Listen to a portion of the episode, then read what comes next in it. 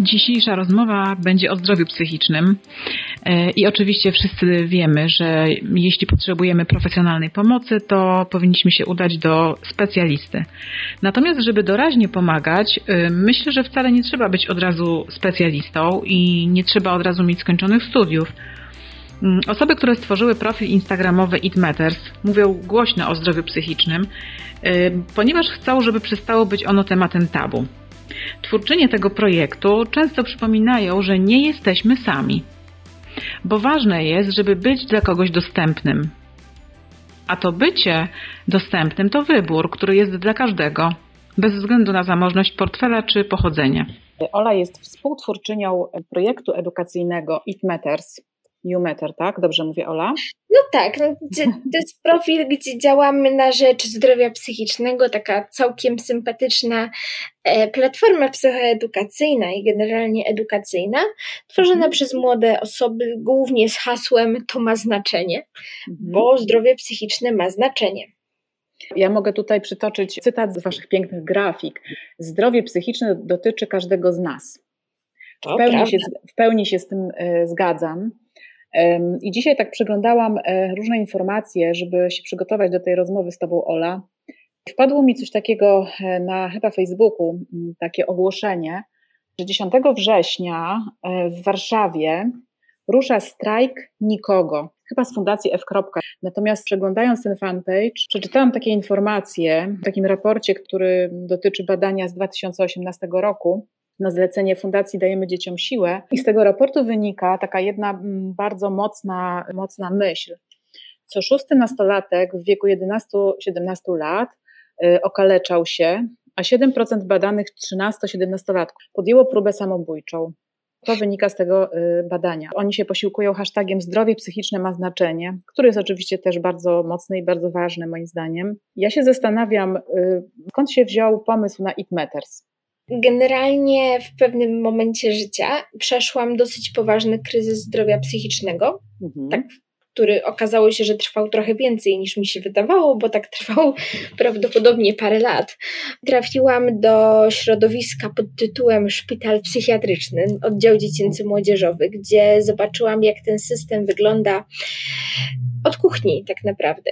Mhm. Jako z perspektywy pacjenta zobaczyłam, jakie są braki. E, no, czego brakuje na samym takim oddziale, w świadomości ludzi. Mhm. Zobaczyłam reakcje czy bliskich osób i tak dalej. Chciałabym, chciałam wtedy coś z tym zmienić. E, no i jakby szukałam pomysłu na to, jak można to zrobić i razem z, może nie razem z, to jest złe słowo, natomiast e, to wszystko działo się w, ja ze szpitala psychiatrycznego wyszłam w kwietniu, e, idąc od nowego roku do szkoły, bo wiedziałam, że będę powtarzała rok, więc jakby w sumie sama podjęłam decyzję o tym powtarzaniu roku. Poszłam do szkoły, gdzie jakby rzuciłam hasło, że fajnie byłoby coś takiego zrobić, zadziałać w kontekście zdrowia psychicznego i tutaj takim medium, którego użyłam do tego byli zwolnieni z teorii, czyli taki, taka platforma do tworzenia projektów społecznych. Tak. Też mhm. jakby mhm. dzięki czemu zaliczałam taki obowiązkowy wolontariat u mnie w szkole Mhm. Więc to wszystko się tak złożyło. No i po prostu zebrałam grupę dziewczyn, z którymi zaczęłyśmy działać, szukałyśmy formuły. Znaczy, no generalnie to wszystko na początku było trochę pod tych zwolnionych historii, natomiast z takim rzeczywistym, rzeczywistą misją w sercu. Mhm. E, zdecydowałyśmy się wtedy na zrobienie wydarzenia publicznego. Miała być to taka super konferencja. E, natomiast, jak wiemy, marzec 2020 e, nie był najbardziej współpracującym miesiącem w roku e, i w ogóle w życiu pewnie każdego z nas. Mhm. Więc trochę nam to zepsuło plany Natomiast wtedy przeprowadziłyśmy taką konferencję online. W międzyczasie też powstał właśnie nasz Instagram, który rzeczywiście stał się takim głównym medium tego przekazu i zebrał całkiem e, fajną po prostu grupę odbiorców, gdzie działamy do teraz. W trochę okrojonym, zmienionym składzie, który się sześć razy zmieniał, bo mhm. jakby naprawdę bardzo dużo osób już działało dla It Matters, It Matters właśnie we współpracy, bo dużo osób zauważa tą potrzebę działania. Powstało to z takiej potrzeby serca, lubię tak mówić, bo taka jest prawda i tak to działa z większymi czy mniejszymi przerwami. No jako platforma edukacyjna. E, robicie dobrą robotę. We wspaniały sposób też e, te grafiki są bardzo kolorowe, ciekawe, ale e, posty pod grafikami, one się nie zawsze pojawiają, ale jednak czasami tam kilka zdań widzimy bardzo są poruszające, bardzo też angażujące. Ja się tutaj skupiłam bardzo na depresji, bo rzeczywiście są takie dane o naszym kraju, że Polska zajmuje drugie miejsce w Europie pod względem ilości samobójstw wśród dzieci i młodzieży. Mhm. No i to, to gdzieś się tutaj mi spina, y, jeśli chodzi też o depresję, bo myślę, że y, ona się może też najpierw pojawiać.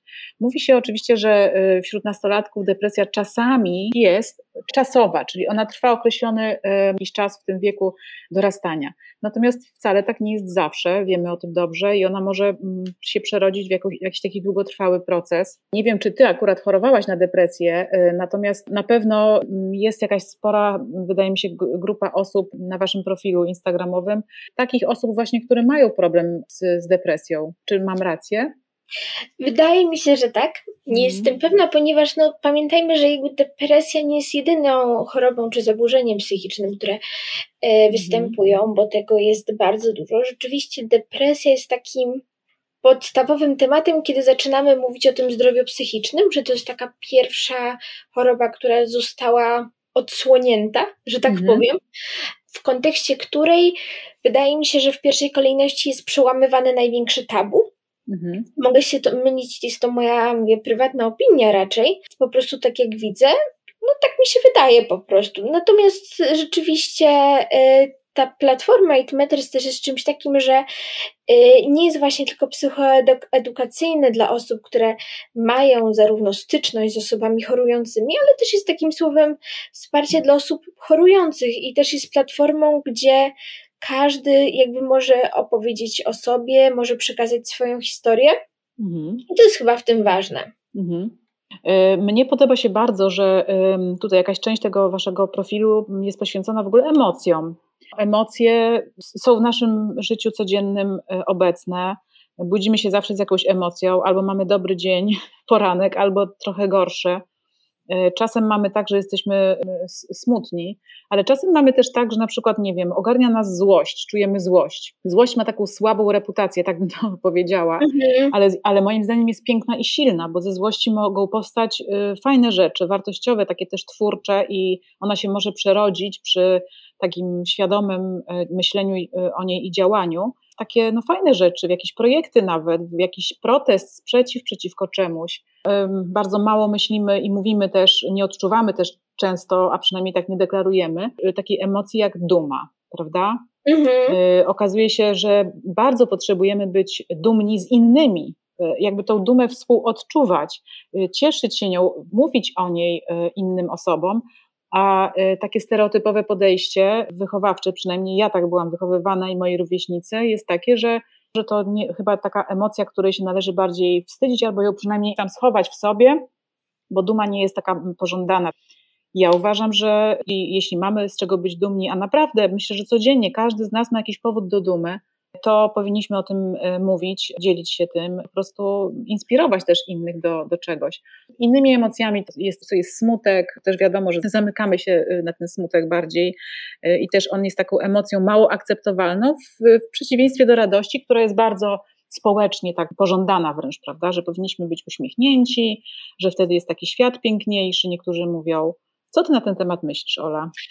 A myślę, że właśnie brakuje nam edukacji o emocjach i edukacji o tym, żebyśmy uczyli mówić się o tym, co czujemy. Mhm. E, brakuje tego. Generalnie e, to już powinno moim zdaniem być prowadzone na etapie takich przedszkolaków, które mówią, że no, że ja się czuję na przykład szczęśliwy dzisiaj, bo mam moją ulubioną zabawkę, a ja mhm. jestem smutny, bo ktoś mnie uderzył na e, placu zabaw.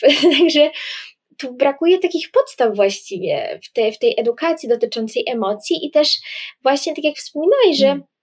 Twoim zdaniem na przykład ta duma jest takim czymś, czego się raczej zazwyczaj wstydzimy tej emocji, e, bo tak jesteśmy, wydaje mi się, nauczeni często, żeby nie być dumnym z siebie i raczej też właśnie złość na przykład kojarzona jest z czymś super negatywnym, a czasami dobrze być złym, bo można dzięki temu wyładować swoje emocje i pozwalanie na odczuwanie wszystkich emocji jest super ważne i rozwijające moim zdaniem. Daje duże możliwości i też ułatwia komunikację międzyludzką, bo ja na przykład też w ostatnich dwóch latach mniej więcej nauczyłam się wielu rzeczy o sobie i na przykład teraz jak jestem smutna, wkurzona, no to mówię, że jestem smutna, wkurzona.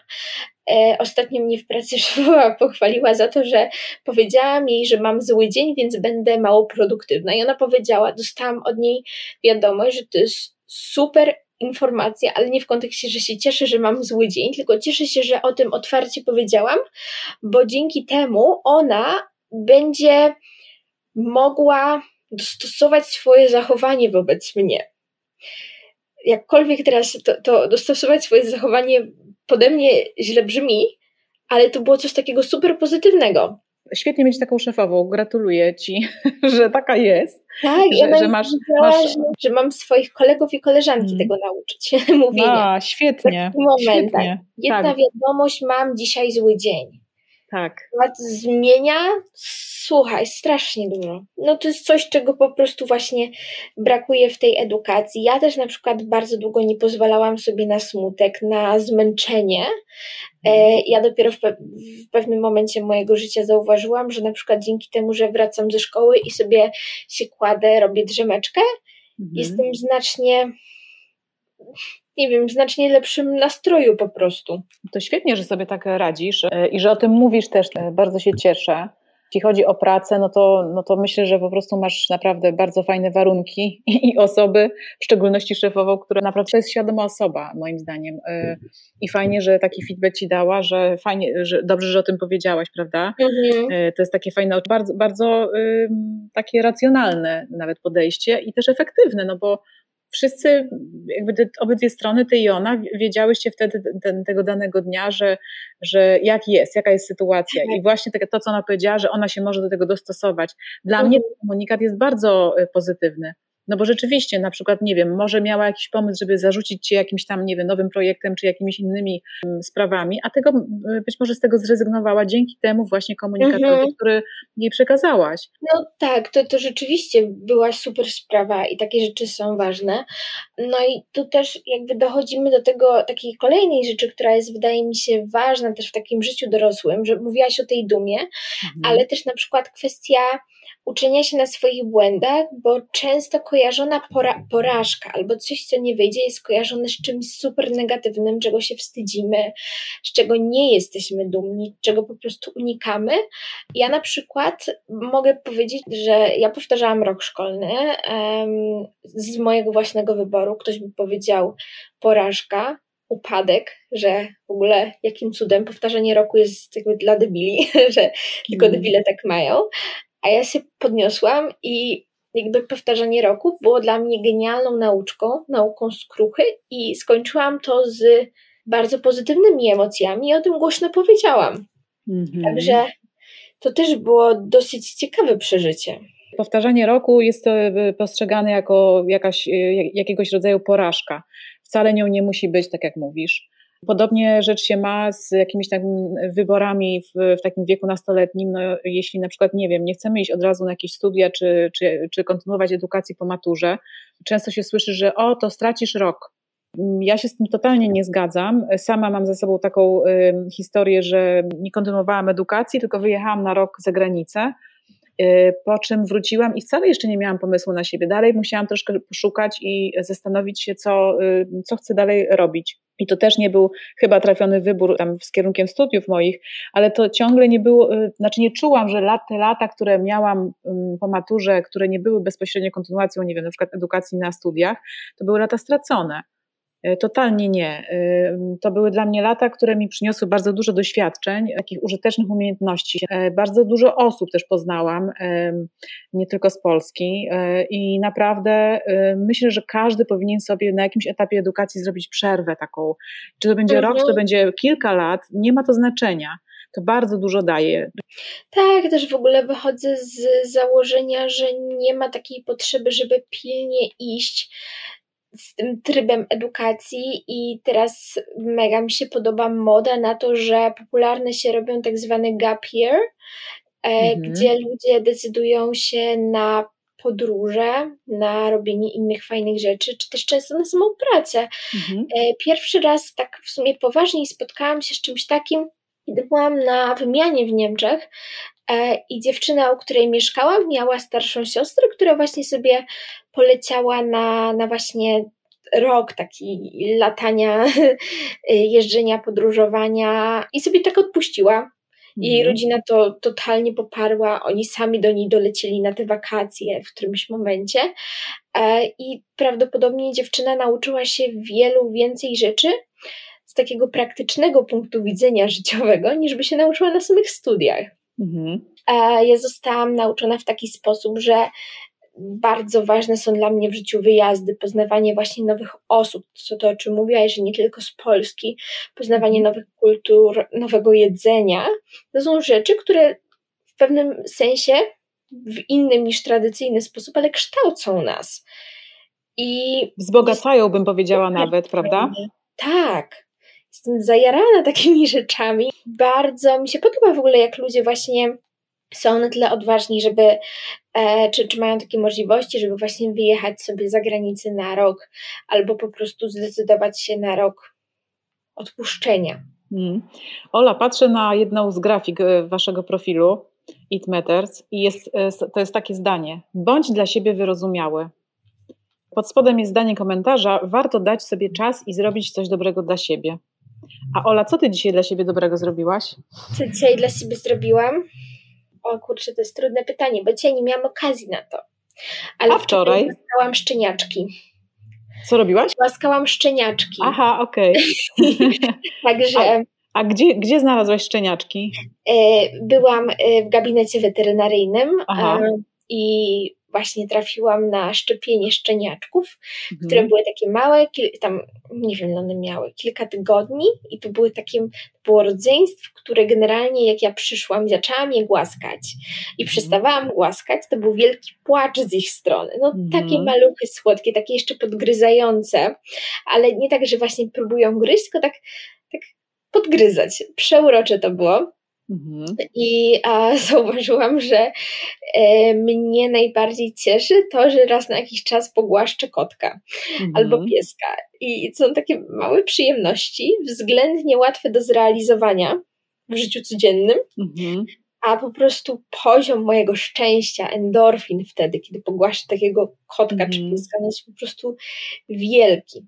E, no, ale mhm. dzisiaj planuję jeszcze iść na spacer po naszej rozmowie, także żeby Aha. się jakoś ruszyć. Ten wpływ zwierząt na nasze zdrowie psychiczne jest też y, mega istotny.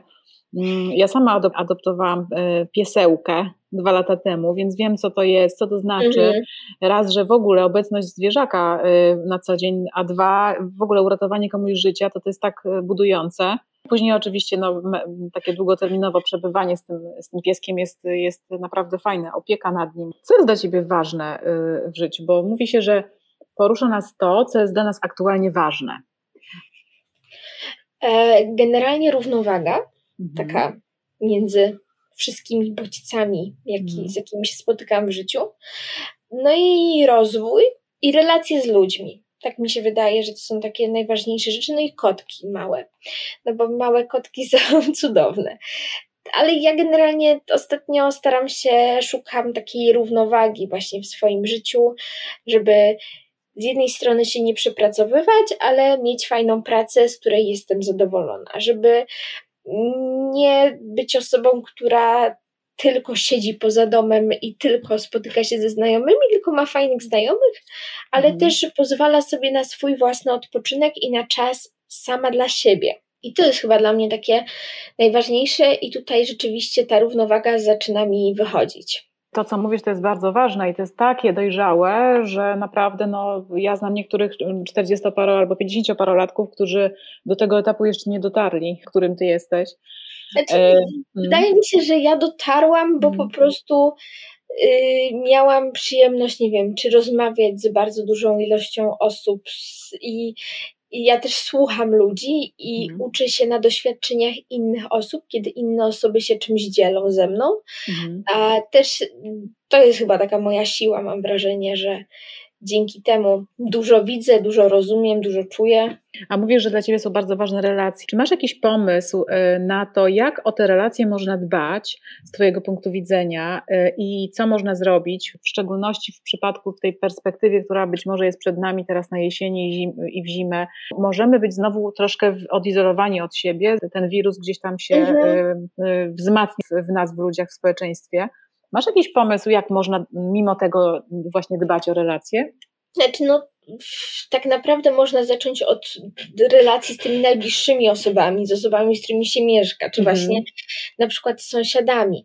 Ostatnio u mnie w biurze, bo moje biuro, w którym pracuję, jest w takim budynku, który mm, na pierwszym, tam drugim piętrze to są normalne mieszkania, mhm. a tylko jakby podasze jest przerobione tam na taką coworkingową strefę. Właśnie ja sobie nawet zrobiłam zdjęcie i przeczytam, co na tej karteczce było, którą znalazłam, która tam wisiała, mhm. bo ja po prostu się zachwyciłam. Naprawdę mhm. się zachwyciłam e, i uwaga, uwaga, szukam tego Impreza sąsiedzka, wypij za zdrowie sąsiada. Mija kolejny rok pandemiczny, a my dalej wszyscy razem mieszkamy w jednej kamienicy. Różne są koleje losu i wiele zmian za nami, a drugie tyle przed nami. Już czas, abyśmy wszyscy bliżej się poznali, a więc ogłaszam. Zbiórka na półpiętrze, godzina 19.30. E, no impreza sąsiedzka i wybierają terminy. No po prostu, Aha. czy to nie jest wspaniałe? Nie, no to jest mega super.